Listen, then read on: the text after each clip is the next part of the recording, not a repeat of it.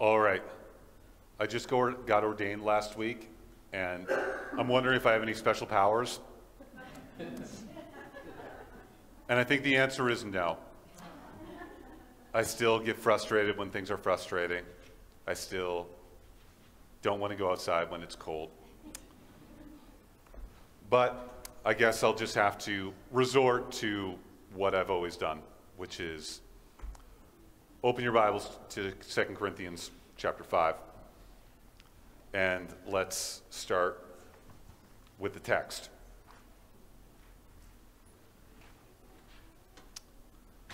Therefore, we're going to start at the end of the text actually.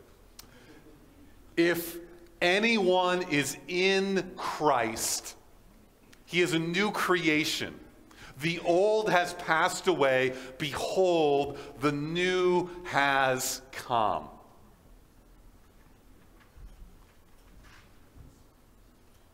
Let's just make sure we get what it says.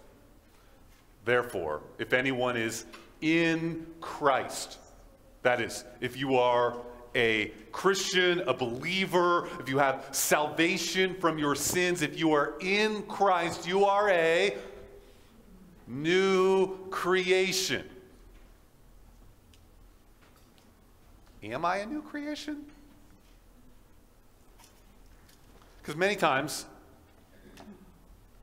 like I, I don't feel all that new. Like I feel something. Oftentimes I feel frustrated by the fact that I still get short tempered. I get frustrated by the fact that sin seems so easy and faithfulness to Christ seems so hard. And as it says, if you're in Christ, we're a new creation. The old has passed away, the new has come. And it's always tough preaching on passages like this because I'm preaching to a group of people, and maybe the cold weather has scared off some of our more nominal people. It's like it's pretty the hardcore here today. But some of you may need a wake up call.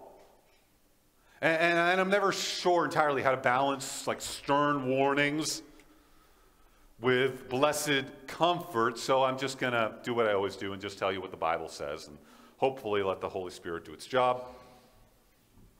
And, and warning can't be too far from Paul's mind here because he's going to give warning in just a couple of verses Working together with him, then, we appeal to you not to receive the grace of God in vain, in vain, pointlessly receiving the grace of God in a way that does not benefit you.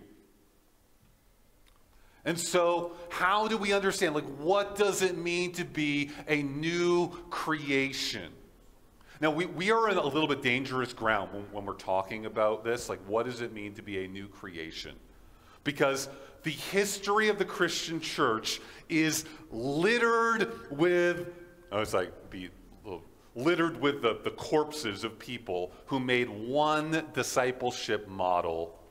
Like, what does it mean to be a new creation? Well, if you go back to the medieval Catholic Church, or maybe the Catholic Church still today, the Roman Church, you know, what does it mean to be a new creation? It means to, well, to get baptized, to receive Mass, go to church, have like all of your ducks in a row, and then, yeah, you're a new creation. That's it.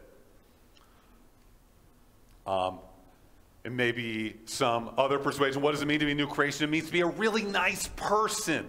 You know, you know, an upstanding person, you know, buttoned up very well. Like, what does it mean to be a new creation? Other things, it means to maybe speak in tongues. Well, that's a new creation, speaking in tongues. And we have to be careful that we don't define what a new creation is in a way that the Bible does not define it. Now,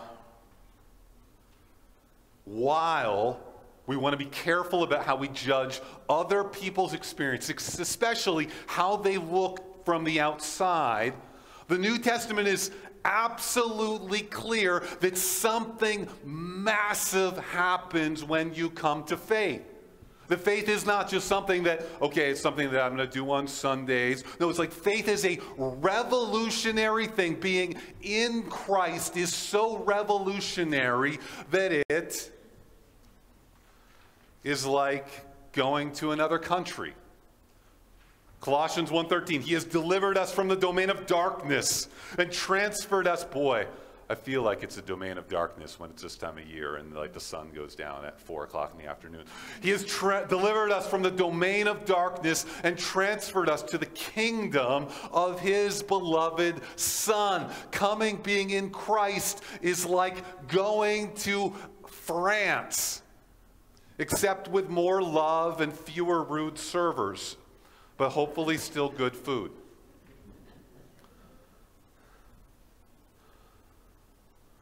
The fact that something dramatic happens when we come to Christ is maybe a defining feature of, of evangelicalism in the past 100 years because you know very often if you go especially in a place that's more has a lot more cultural christianity you know you won't just be asked by someone like hey, hey are you a christian they will ask you are you a born again Christian.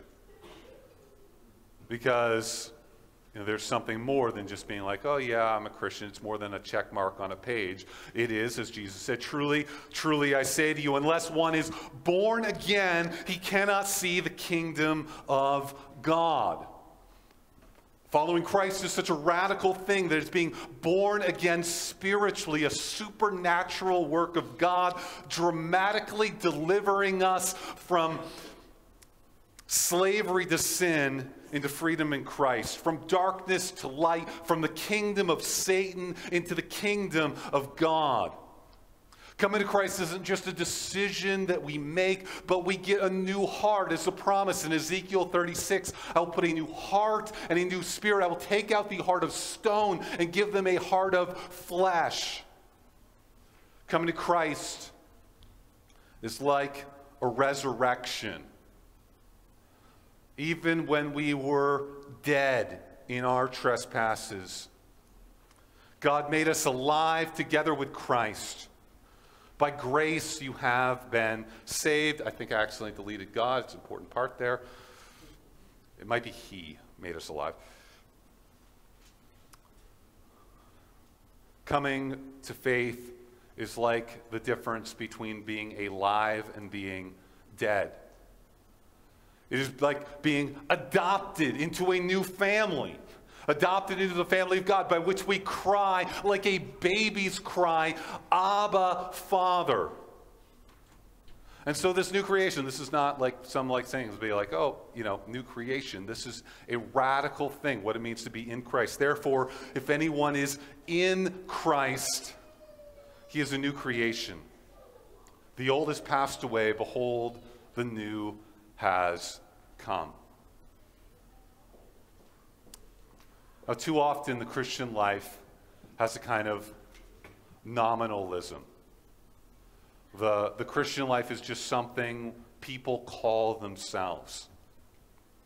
You might ask some, it's like, what is the Christian life? Well, it's generally getting along, saying, check mark, I'm a Christian.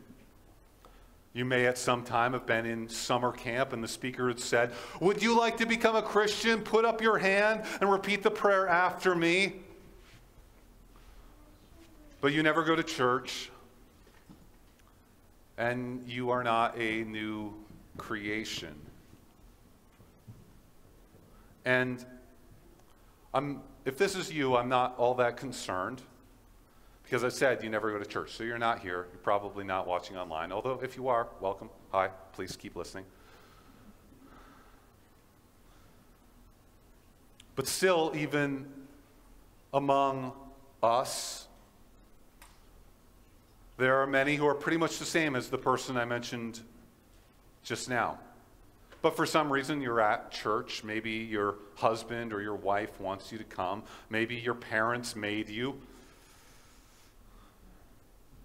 Maybe you're a crazy person who really likes religion but doesn't care about God. I know it's weird, but there are whole religion, there are whole denominations of them.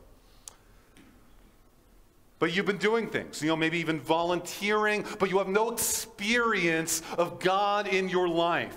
Maybe you know a lot about the Bible. Maybe you do a bunch of things. Maybe you have a pretty good life on the outside, but when no one is around, you just do what you feel like.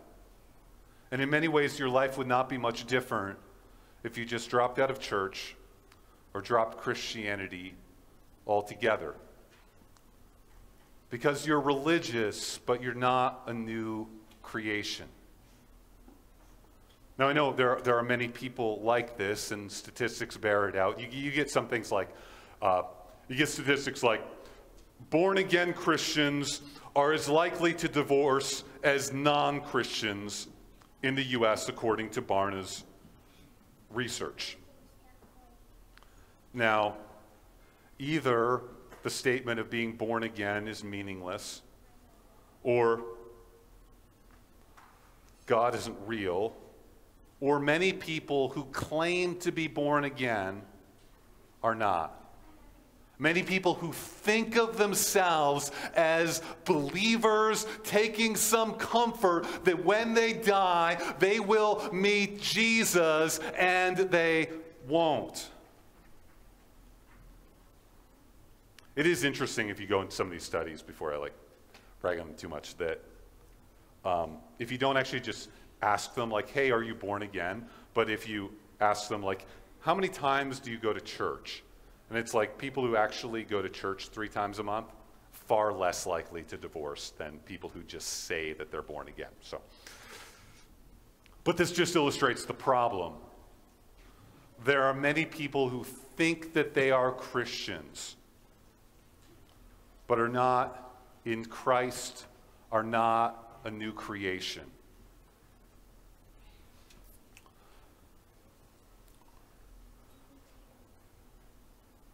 Now, oh, I was going to give a complaint about alliance theology. Do you want to hear my complaint? Oh, yeah, everyone wants to my complaint. Okay, so I just got ordained and I never got asked this question because uh, there's a question and it said, What is the alliance about? Missions and the deeper life. And I really don't like the phrase the deeper life. Now, by the deeper life, they make like a life that's like deeper in Christ. And, and, I don't like the language and I don't use it for the simple reason is that when I read the Bible, it's like, yeah, there is like deeper life. But it's not to imply that there's life in Christ and then deeper life in Christ. And that's what I think it maybe does imply. It's that there's only deep life in Christ. Like the only life that there is, is the life that is all in, that says, take up your cross and follow me. Like there is no shallow end of Christianity. Either you dunk all the way in or not. Maybe a shot against sprinkling and baptism. Now, the warning here, and I already warned about it, is that people experience God's Spirit differently.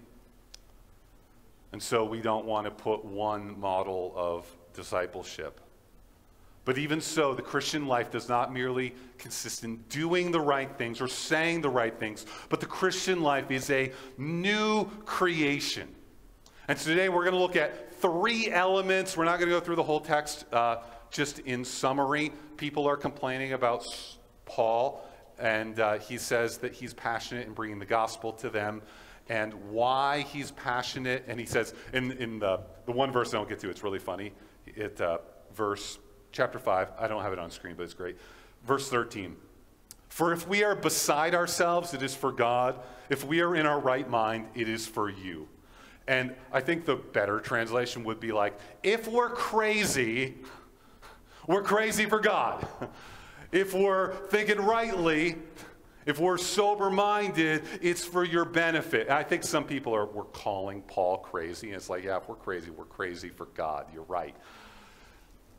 But we're doing everything for you because, and he's going to see why is he why is he so passionate about the gospel? Why does he do what he do? Why does he care about them? And this is why. why he has. So, three things. Three things. Three things that Paul has, and for us, what is the difference between a nominal faith and a faith that really saves? A faith that really saves is one, we have a living faith in Jesus. Two, our lives are controlled by Christ's love. And three, we live for Jesus and not ourselves. So, Paul defends his ministry and he works so hard to bring the gospel because the love of Christ compels him because of the fundamental truth of the gospel. So we have to start with the fundamental truth of the gospel. We have concluded this that one has died for all.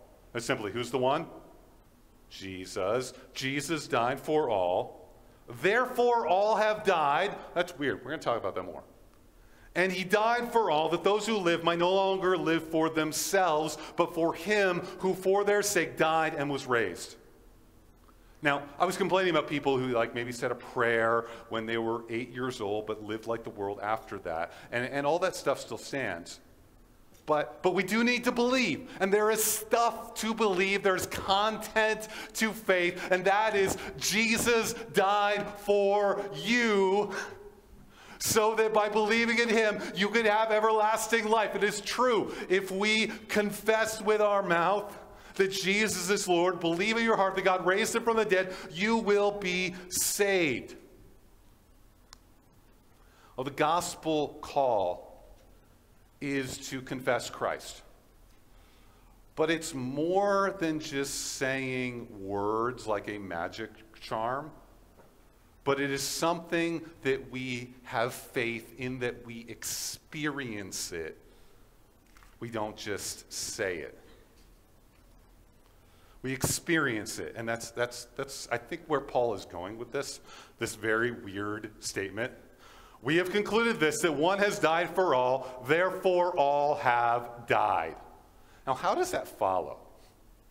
Because you would think, one has died for all, so then I don't have to die. Like, how does it follow? Therefore, all have died.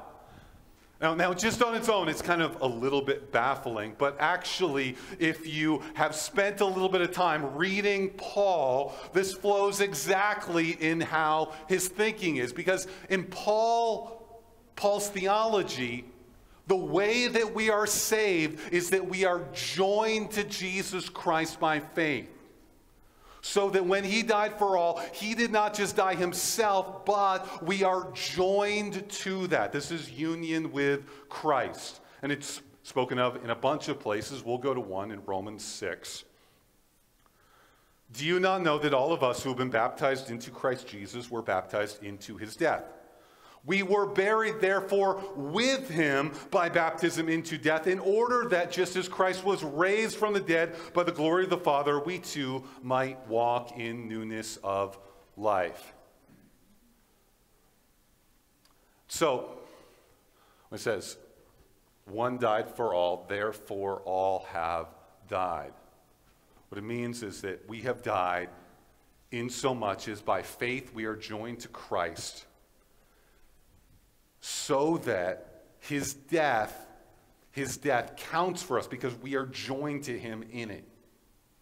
And now, this is important in what we just said because we're talking about just like believing this is one thing, but it's not just believing, it is experiencing it in such a way that this thing is with us deeply.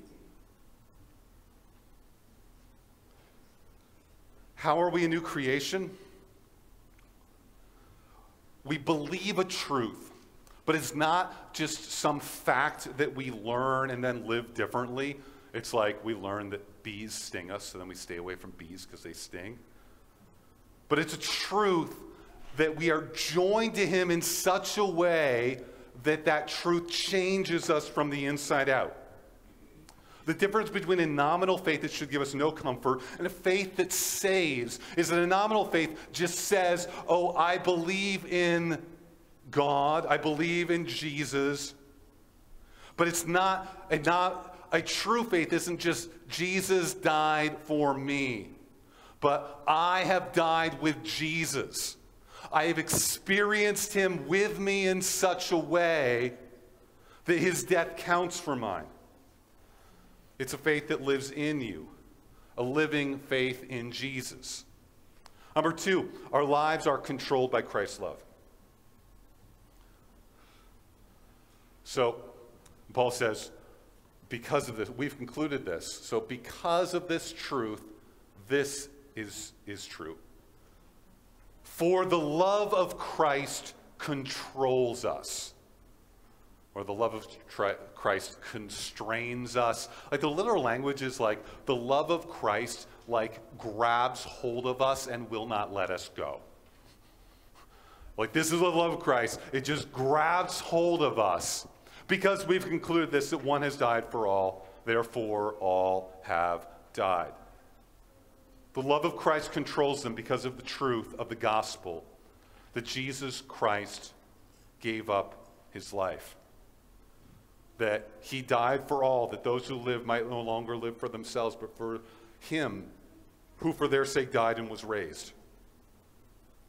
Imagine for a second, you can close your eyes if it helps you imagine things, but you can imagine that you're in an airplane, a pleasant airplane of medium size, and there are two people and the airplane is hurtling towards a mountainside, and you're all to die.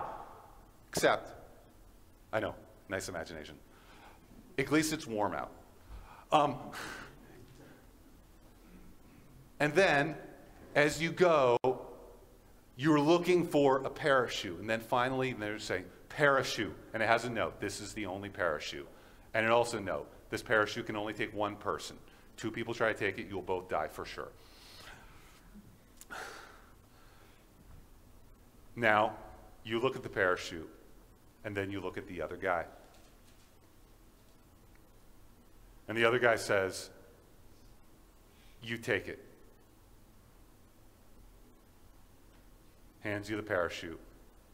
You jump out of the plane, and you live. And just as you jump out, he said, Make my death worthwhile.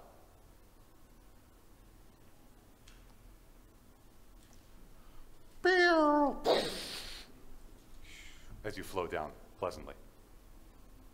Now, now that kind of experience, like, like this person literally said, you take it, your life is so valuable to me that I am willing to die. Like, like that just like changes how, how you feel. Like, man, like I, am gonna like I'm gonna like live my life.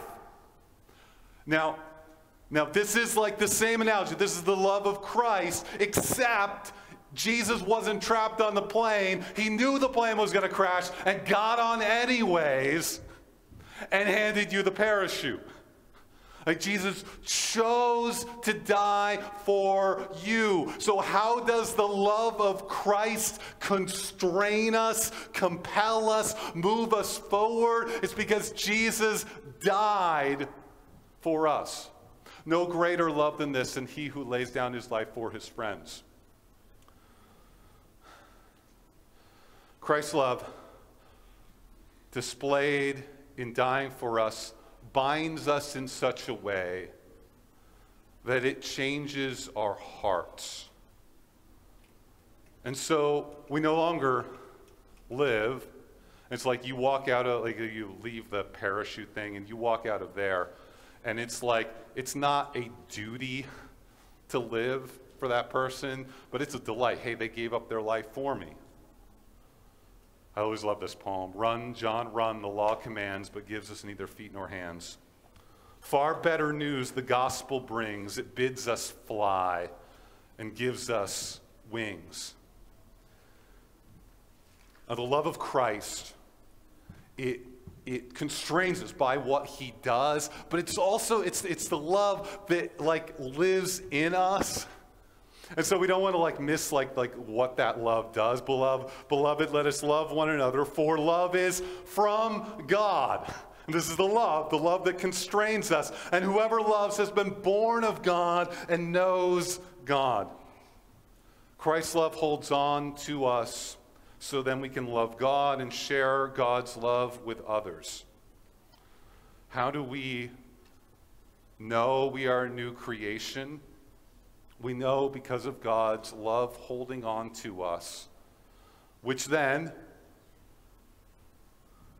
transforms us and grows.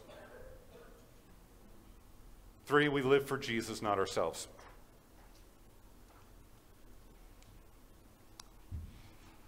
And he died for all, that those who live might no longer live for themselves, but for him who for their sake died and was raised. Now, what does it look like to be a new creation?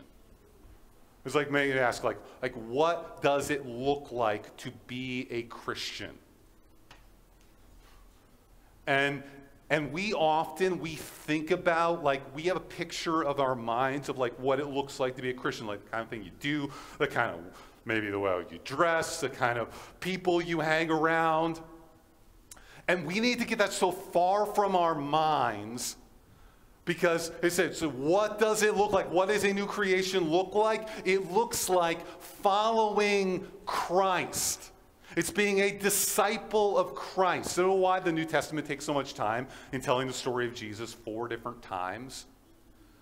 It's so we can see Jesus teaching his disciples because we're supposed to be one of those disciples because we are called as Christians not to just follow some set of rules, not to disparage rules in the Bible because they're teaching us like how to follow Christ and stuff, but it's not principally about that. It's principally about the fact that we as Christians are here to follow Christ, to have our lives transformed by Him day by day, living out that new creation. And so when we go to the Word, we go to how can we live like Jesus, to live for Him instead of just for ourselves.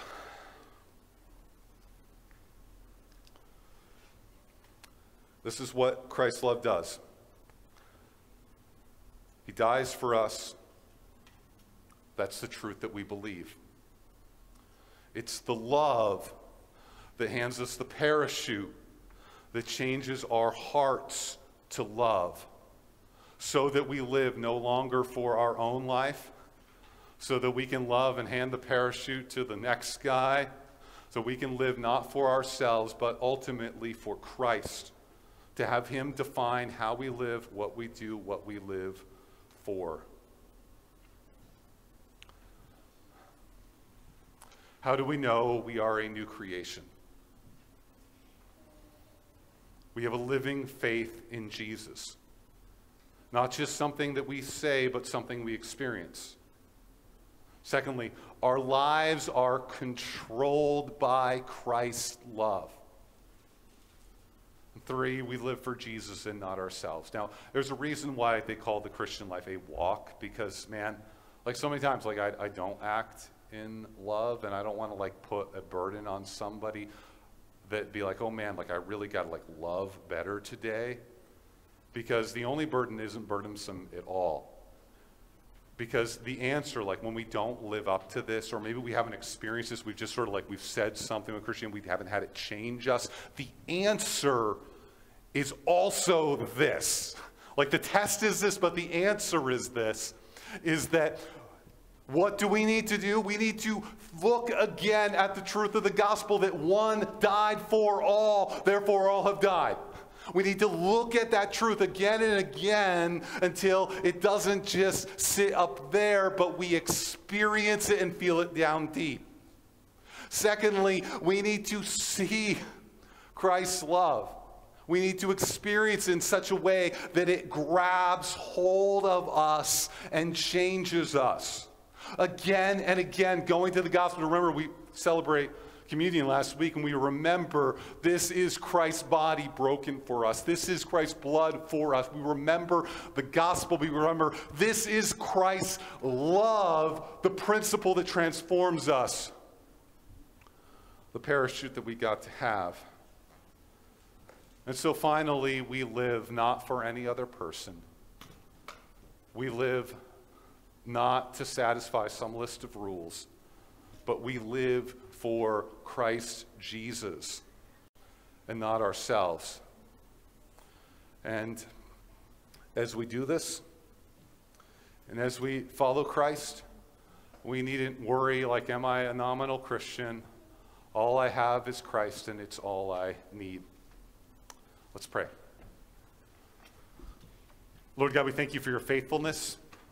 And we pray that we would look again to Christ, that we would see, Lord, you died for us.